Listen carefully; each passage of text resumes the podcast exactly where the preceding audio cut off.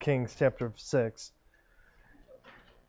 You know, God every once in a while does something that I don't always understand.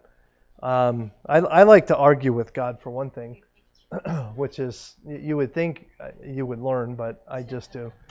But as I was pulling together this morning's sermon and this evening's sermon, I really didn't want to preach this one on the back of the one I preached this morning, because they kind of almost go hand in hand, but out of two totally different books of the Bible. And we have been following the life of Elijah and Elisha on Sunday nights, and obviously Sunday mornings we've been going through the book of Esther.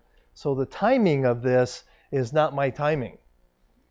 The timing of this is God's. You can't blame me, okay? So if you were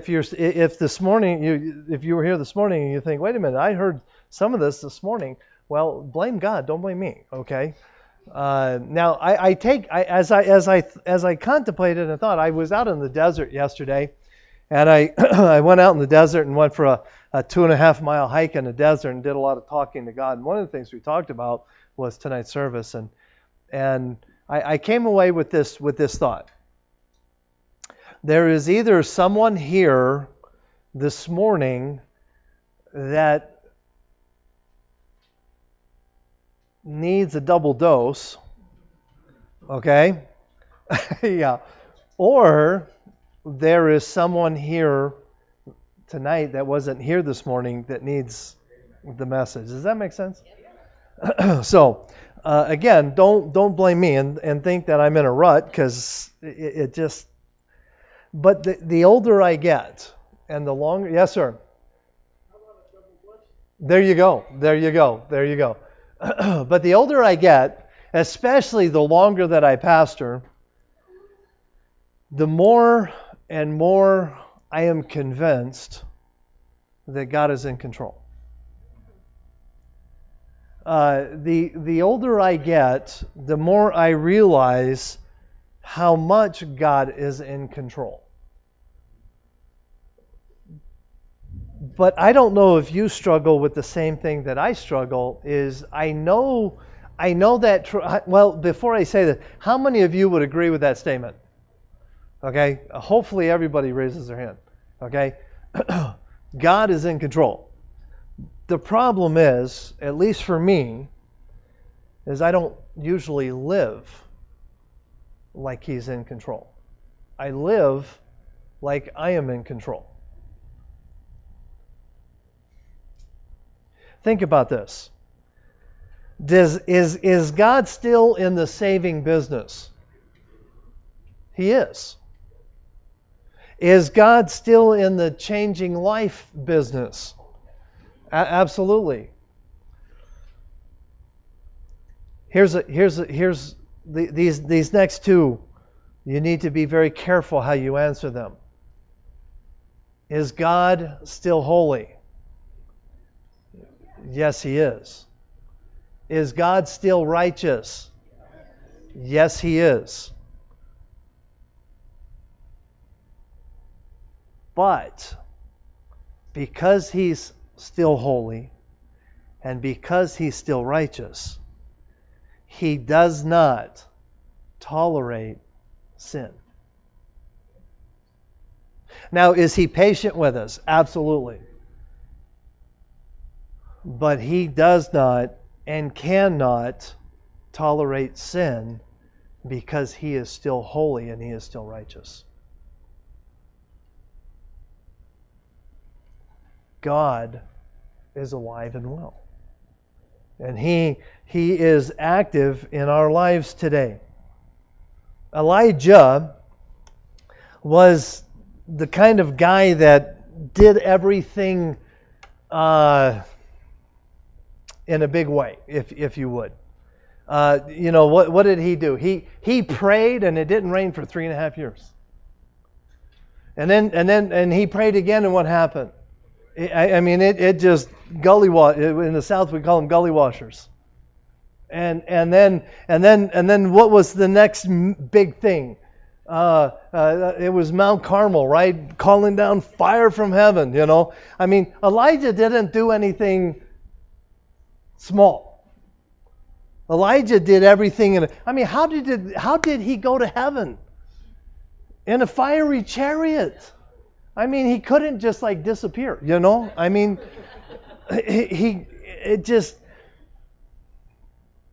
Elijah had to learn something critically important. Now, before I go any further, was Elijah a man of God? Absolutely he was.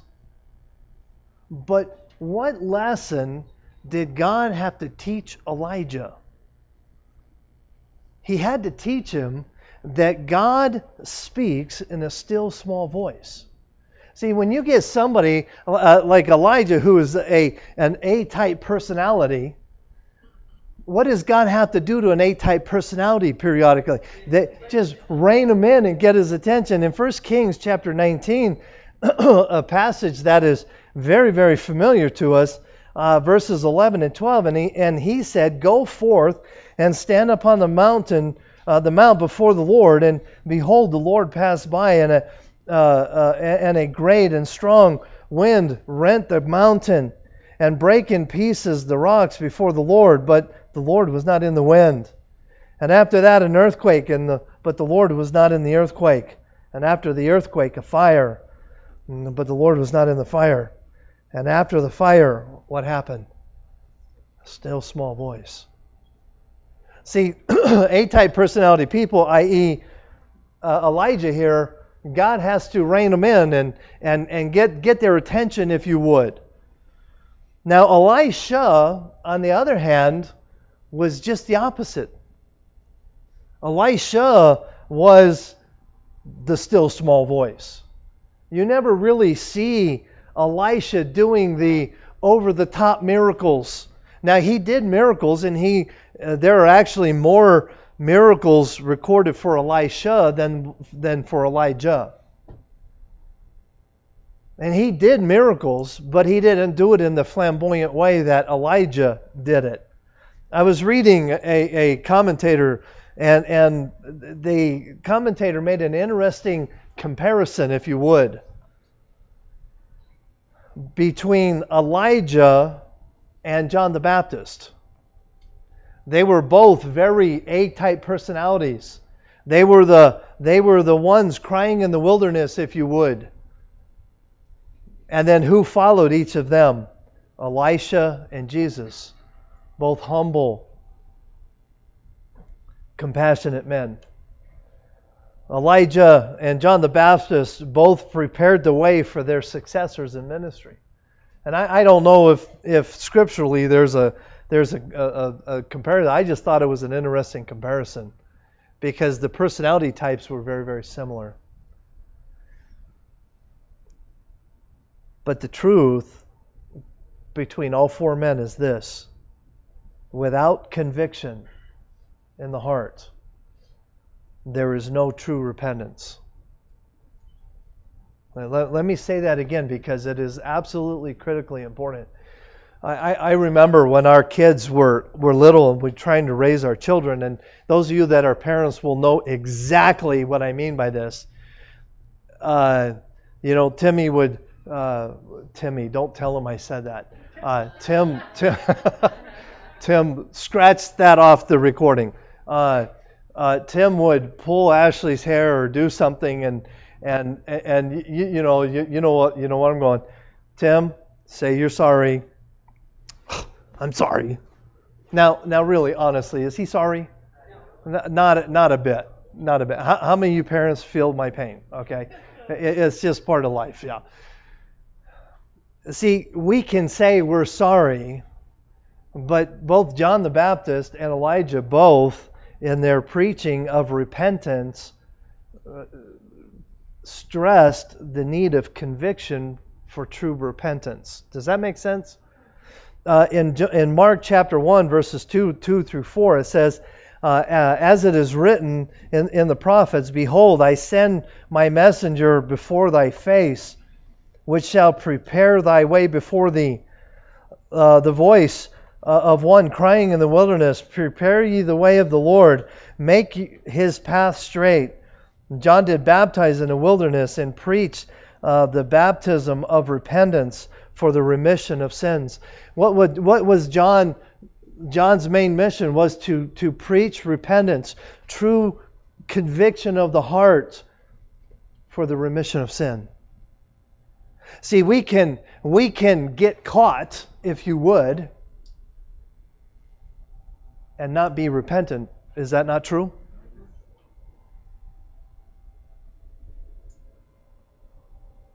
The title of my message this evening is God Reveals the Invisible. God reveals the invisible. 2 Kings chapter 6. Let's start reading in verse 8. Then the king of Syria warred against Israel and took counsel with his servant, saying, in such and such a place shall be my camp. And the man of God, i.e. Elijah, sent unto the king of Israel, saying, Beware that thou pass not such a place, for thither the Syrians are come down. And the king of Israel sent to the place which the man of God had told him and warned him of, and saved himself there not once nor twice, but multiple times. Multiple times this happened. Therefore, the heart of the king of Syria was sore troubled for this thing. And he called his servants and said unto them, will ye not show me which of us is the king of Israel's? And one of his servants said, none, my lord, O king, but Elisha the prophet that is in Israel telleth the king of Israel the words that thou speakest in thy bread chamber. And he said, go and spy where he is, and that I may send and fetch him. And it was told him, saying, behold, he is in Dothan. Therefore sent he thither horses and chariots and a great host, and they came by night and compassed the city about. And when the servant of the man of God was risen early and gone forth, behold, an host compassed the city both with horses and chariots. And he and his servant said unto him, alas, my master, how shall we do? And he answered, fear not, for they that are with us are more than they that be with them. Let me just stop right there and say, we have nothing to fear as believers.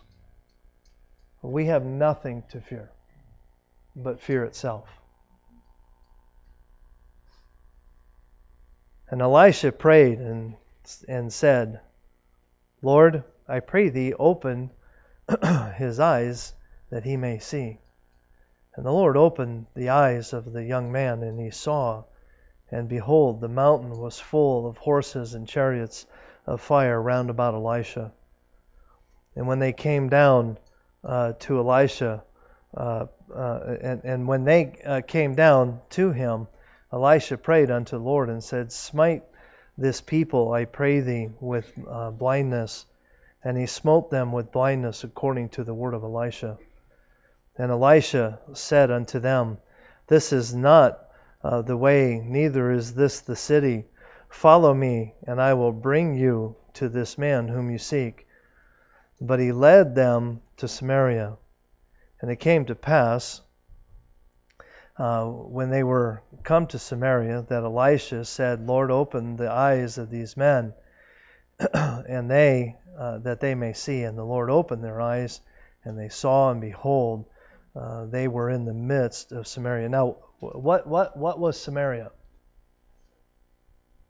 Hello? It was the capital of Israel, of the northern tribes. So it's the capital city. The city of Samaria was the capital city. And the king of Israel said unto Elijah, when he saw them, my father, shall I smite them? And he answered, thou shalt not smite them. Wouldst not thou smite those whom thou hast taken captive with thy sword and with thy bow? Set bread and water before them, and that they may eat and drink and go to their master. And he prepared great provision for them. And when they had eaten and drunk, he sent them away, and they went their way. So the band of Syria came no more to the land of Israel. Let's pray. Dear Heavenly Father, I want to thank you so very much for this day. Thank you for your love. And I want to thank you for the Word of God that can change hearts. Help us, dear God, this day to walk with you. For it's in Christ's name we pray. Amen. I love this story. I love the spirit of this story.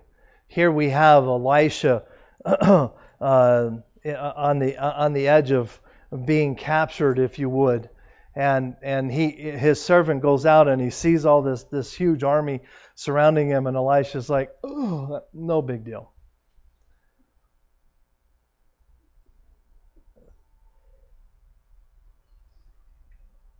What is the purpose of this story? And this is critical whenever we're reading Scripture, to understand the purpose of the story. Is the purpose of this story to show the power of Elisha? No. Okay. Is it to show the weakness of the king of Syria or the Syrian army? I don't believe it is. Is it to show the weakness of the king of Israel? I don't believe it is. I believe that the purpose of the story that we just read is to show both nations, Syria and Israel, that there is a God in heaven that is in control. Because both nations, both the northern 10 tribes of Israel and Syria, both worshipped idol gods. They both worshipped dead gods that had no ability to do what the God of heaven could do. My first point is this: the omnipotent and omniscient God that we serve. The omnipotent and omniscient God, verses 8 to 14, talks about the fact that Elisha knew what the king said in his bedchambers. Now, who could do that? Could Baal do that? No. See, it was such an impactful thing for this king of Syria. He thought he had a traitor in his cabinet. He thought that somebody was selling secrets to the Israelites. And what is amazing to me is, no sooner did the king accuse one of his cabinet members of being a traitor, somebody stepped up and said, sir, it's not us, it's God. The God of Israel, blame him. He's the one telling Elisha what you're talking about with your wife. He's the one. Now, I may be simplistic in my thinking, but do you not think that would scare the king of Syria? That the God of heaven was revealing the innermost secrets of this king's heart to a man named Elisha?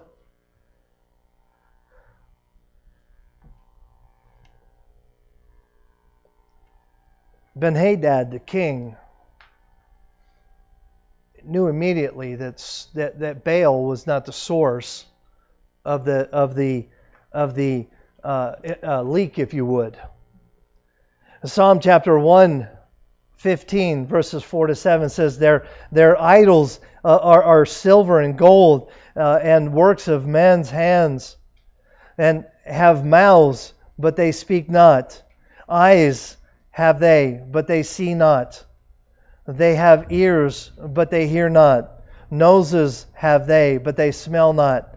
They have hands, but they handle not. Feet have they, but they walk not. Neither speak they through their throats.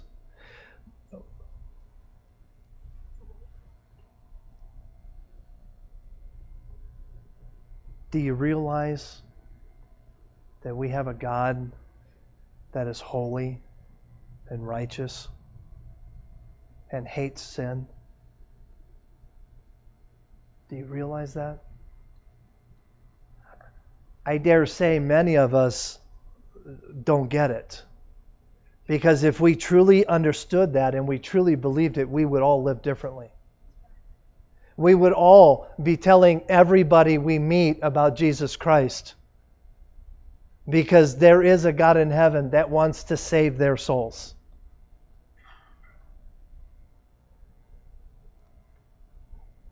God only knows the actions of men, but He knows the thoughts of their hearts. In Proverbs chapter 15, verse 3, the eyes of the Lord are in every place, beholding the good and evil. Jeremiah 17:10, I, the Lord, search the heart. I try the reins, even to give every man according to his ways and according to the fruit of his goings. Think about this. If God would reveal the battle plans to Elijah, that the king Ben-Hadad was planning on doing to Israel, do you not think that God would reveal to Elijah that Ben-Hadad was coming to get him? Now, the thing I love about Elisha, he just waited. God, I don't know. We're not told. I'm just assuming God, but God had to have told him. Because when the servant came in, all panicked, what did Elijah say? No big deal. No big deal.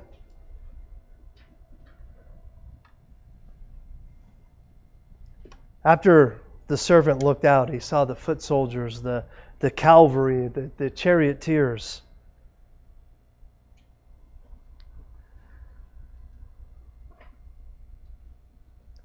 The king of Syria must have been pretty impressed and pretty scared of Elisha. Think about this. He basically, for all intents and purposes, and he wasn't, but for all intents and the way we would consider it, he was basically a pastor. Living in a small house in the country. And the king of Syria was so scared of this little man of God that he sent an army after him. Think about that. How much power do you have with God? How scared is the world of the power that you possess in God? What does your power look like? This man Elijah was a man who walked with God. Number 2, we see the mighty hand of God in verses 15 to 17. I love. Let's read verses 15 to 17. And when the servant of the man of God was risen early and gone forth, behold, the host compassed the city, both with the horses and chariots. And his servant said unto him, "Alas, master, how shall we do? Or what are we going to do, Elisha? We are surrounded." And he answered, "Fear not, for they that are with us are more than they that be with them." Let me tell you, believer, fear not. Walk with God. Fear not. And when they came down to him, Elisha prayed unto the Lord and said, smite this, excuse me, I'm in the wrong verse, verse 17. And Elisha prayed and said, I pray thee, open his eyes that he may see. And the Lord opened the eyes of the young man, and he saw. And behold, the mountain was full of horses and chariots and fire, chariots of fire round about Elijah. Do you think the servant was scared anymore? I don't believe he was. Probably a little astounded, but you know what? He wasn't scared anymore. At least the way I read it, the way I understand it. How often do we let the things of this world intimidate us? See, the servant made one mistake. What was the one mistake that the servant made? Okay, well, doubt would definitely be a big part of it, but it goes a little bit deeper than that. What was the servant looking at? He was looking at the problem. He wasn't looking at God. And so often in our lives, we do the exact same thing. We forget that we serve an almighty God. We forget that we serve a God that is in control. And we allow the circumstances of life to dictate to us how we will act.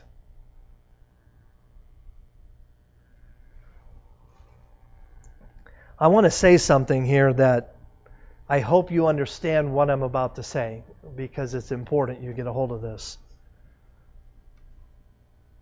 The safest place for you, for your children, for your grandchildren, is in the middle of God's will. See, if Elisha had been concerned about his personal safety, he would have literally been putting himself in danger, would he not? But because he stayed and he put his trust in God and the will of God, his circumstances didn't matter. I know missionaries that are in countries that it's illegal for them to be in those countries. But I'm here to tell you, if that is the will of God for their lives, they are safer in China, in whatever country they're in, than if they were to come home and live in America.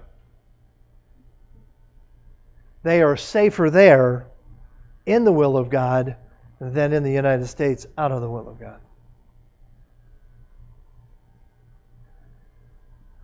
Way too often we make choices based on what we think would be the safest route to go, instead of going to the almighty God saying, God, what do you want for my life?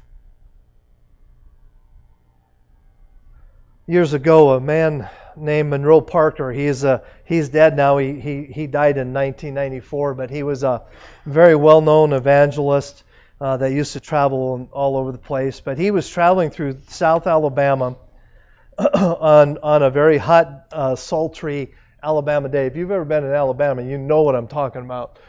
Boy, when it's hot in Alabama, buddy, it's hot. But anyway, he stopped in at a watermelon stand to pick up a watermelon, and the proprietor, he asked the proprietor how much it would be. He said, it's $1.10. And Parker dug in his pocket, and all he could find was a dollar bill. He said, he told the guy, he says, this is all I've got. All I've got's a dollar. And he said, that's okay. The proprietor says, I'll trust you for it. Well, that might be nice. Excuse me. Parker responded, that's very nice. And he picked up the watermelon and started to leave. And the proprietor says, hey, wait, where are you going? And he turned around and he looked at the proprietor and he says, well, you just said you would trust me that I'd be good for it. And he says, yeah, I was going to trust you for the 10 cents, not the whole thing.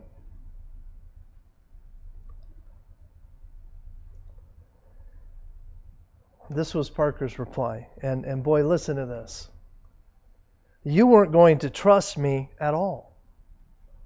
He says, you were going to make a 10 cents gamble that I'm a man of integrity. And I read this story a while back, and I thought, you know, at first I thought, wow, that's kind of an odd story. But then I started thinking about it. And honestly, is that not how we treat God? We want to trust God with the 10 cents of our lives, not the $1.10. We say, God, my life is yours. Do with my life as you will. But we hold back the dollar and we give him 10 cents of our life. Now, the reality is the proprietor either trusted him or he didn't trust him. That's the nuts and bolts of it. And the reality is this: you are either going to trust God with all of your life, or you're going to play games with God all of your life. And the servant in this story was so consumed with the circumstances of life that the army that he could see with his eyes, he forgot that he served an almighty God that is in control of everything.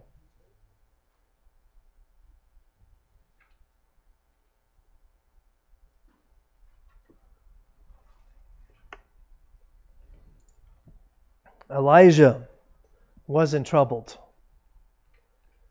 because he knew the God that he served.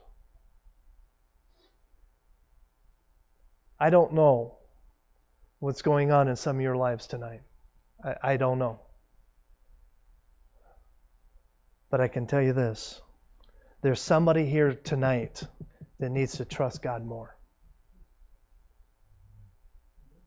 There's somebody here tonight that God has been trying to get a hold of you, and you're rebelling and you're running, and God is saying, enough already.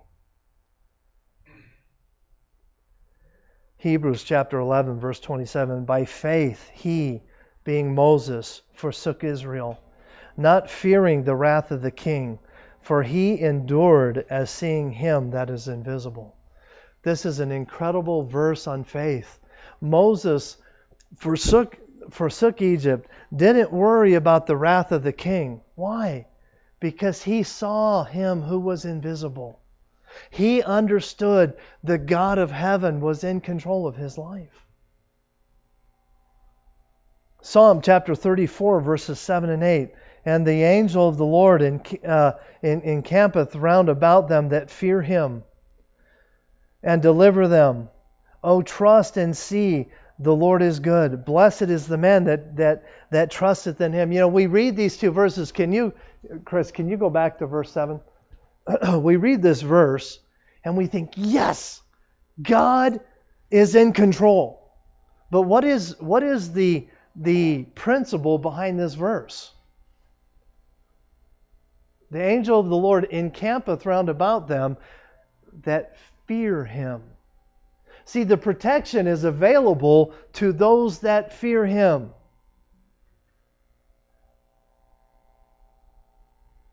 See, the protection doesn't come until we fear. In other words, the blessings of God don't come in our lives until we surrender. See, we all want the blessings of God in our lives, do we not? Every one of us wants God to bless our lives. But God says, you know what? I'll bless your lives when you surrender your life. Not the 10 cents, but the whole $1.10.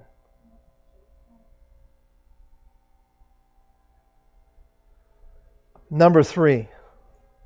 We've seen the omnipotent, omniscient God, the mighty hand of God. In verses 18 to 23, we see the God of mercy. And please get a hold of this.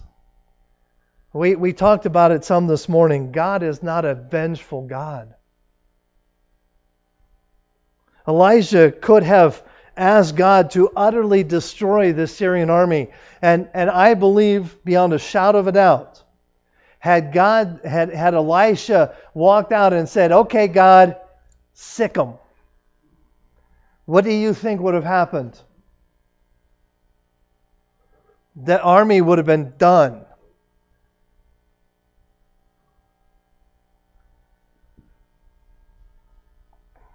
But Elijah restrained. Let's go back to Elijah for a minute. Do you remember a similar story with Elijah? It was several months ago we talked about it, but do you remember a similar story? A captain of 50 came to Elijah and says, "Hey, the king wants to talk to you." And what did Elijah do? Anybody? Nobody remembers? Yeah, he killed all 51 of them. Gone. That was Elijah. Okay, because they came disrespectfully. Okay, and so the king hears about it. He's like, he gets another captain of 50, and he says, "Okay, now you go get him and bring him back." So the second one goes. And what did Elijah do? And then the third one came, and he started begging for his life. "Oh, please, sir, don't kill us. We're just here, we're doing what the king... Please, could you please come with us?" "Okay, I'll come." See, that was Elijah. And I don't know. Obviously, I have no idea. But I believe, had Elijah been in this particular situation, that's what would have happened. I don't know. 2 Kings chapter 1, verses 14 and 15 says, "Behold, there came fire down from heaven and burned up the two captains of the former 50s with their 50s. Therefore, let my life now be precious in thy sight." This is the third captain crying and saying, "Please, please, please, you've killed 100 people so far. Don't do it, don't do it." And the angel of the Lord said unto Elijah, "Go down now with him, and be not afraid." And he arose and went down with him unto the king. Again, I want to go back to the point of the story that we read here in 2 Kings 6. What is the point here? The point isn't to have Elisha flex his spiritual muscles. The point here isn't to show weakness on either side. It is to demonstrate the power of Almighty God in the lives of two countries. Two countries that were idol worshipers. Let me ask you a question. Why does God work in your life? Does God work in your life to show you how weak you are? No. Does God work in the life of Grace Baptist Church to prove to us how anemic we are as individuals? No. He does it to show that He is in control, that He is a sovereign God that knows what's best for you and for me.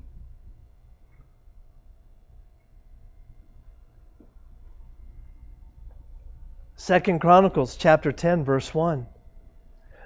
Excuse me, 2 Corinthians. Yeah, it couldn't be Chronicles because it starts off by saying, "Now I, Paul."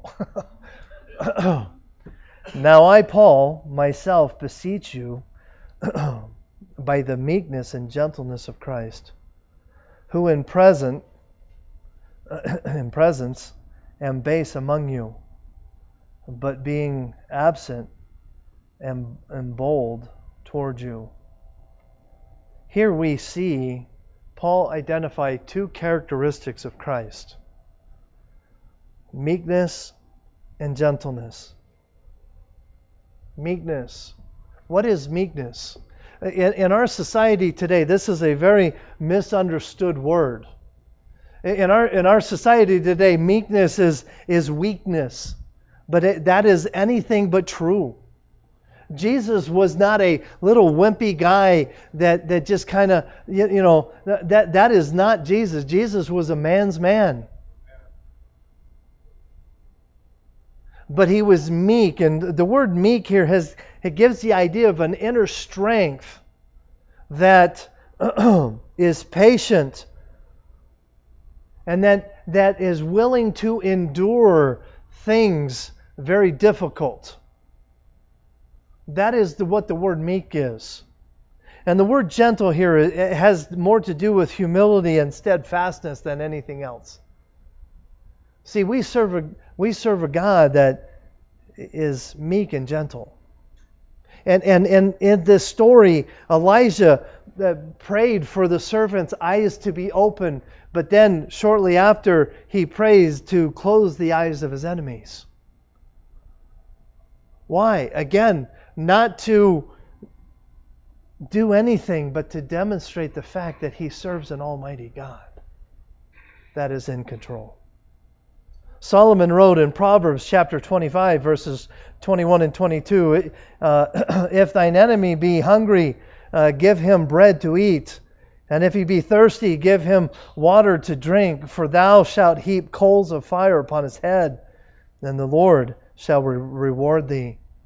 And what did Elijah do here? Elijah could have taken their lives, but he says, you know what, God, let's just blind them. We'll take them to the capital city, turn them over to the king, and let the king feed them.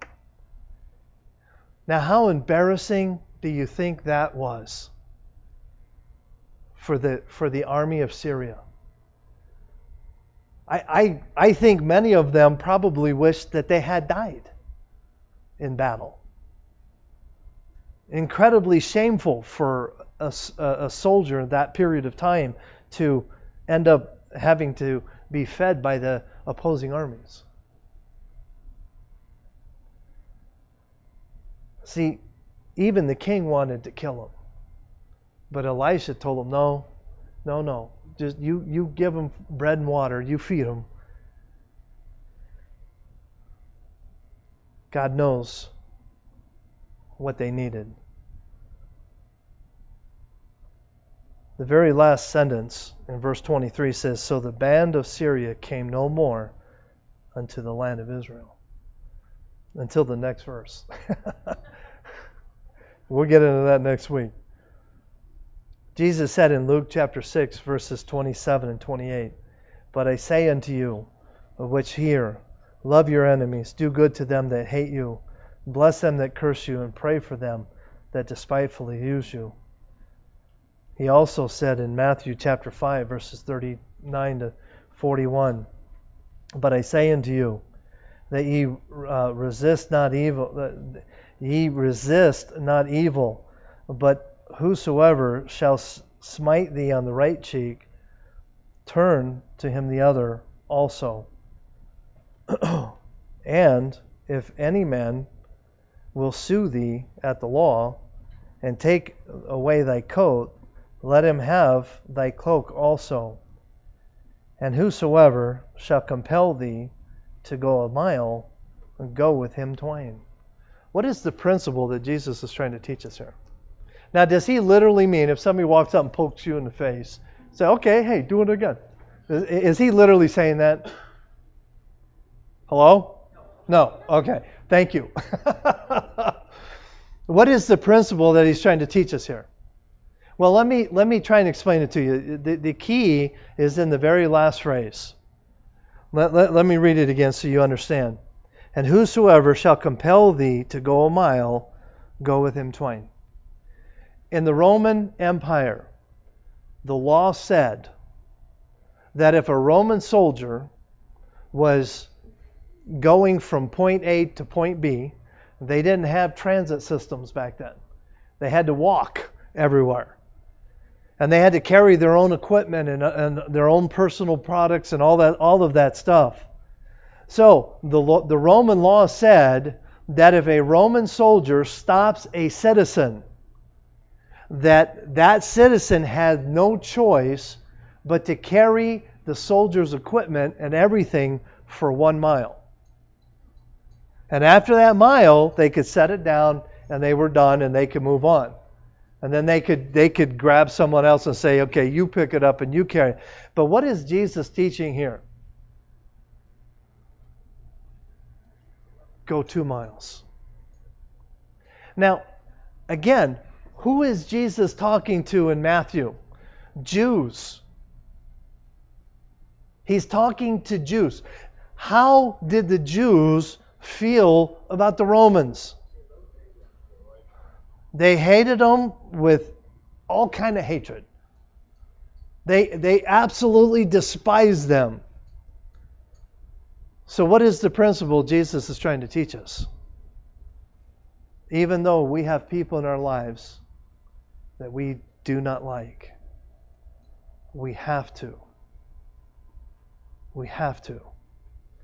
What is the story here of Elijah? You know, the funny thing about mercy is this.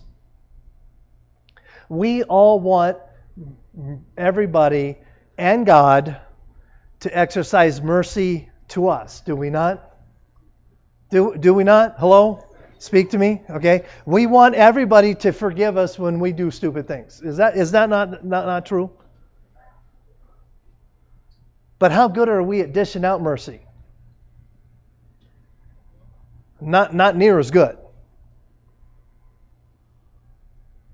See, we get people all the time, and you think you got it bad. Try being a pastor sometime. Because I got to live up to everybody's expectations.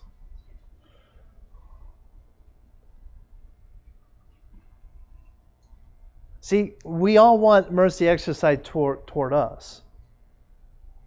But it's a hard thing to exercise toward others. The picture here, I believe, that Elisha is trying to picture here is the fact of one of mercy.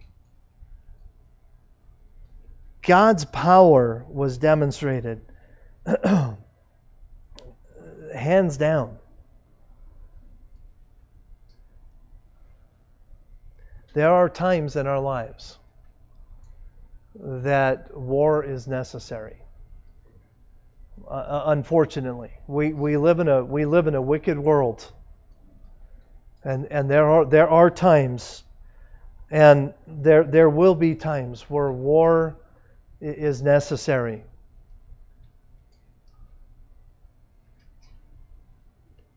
But there are also times when mercy needs to be exercised.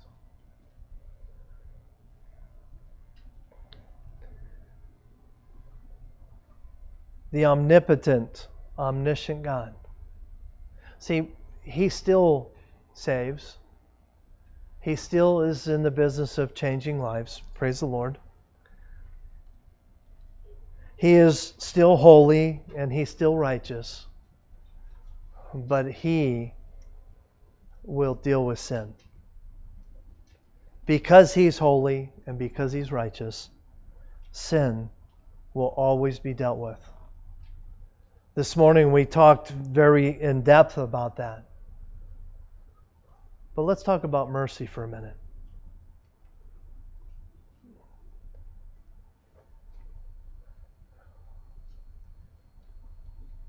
His mercy is what drove Him to the cross. His mercy is what causes Him to forgive your sin and mine.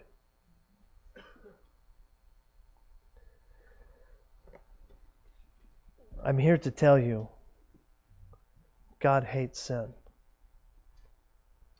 God hates sin.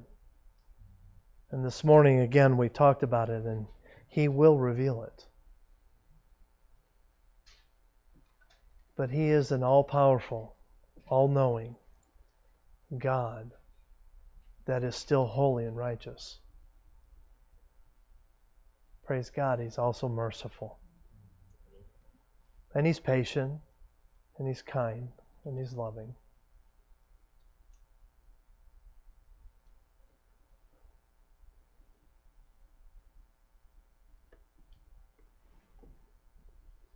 The mighty hand of God.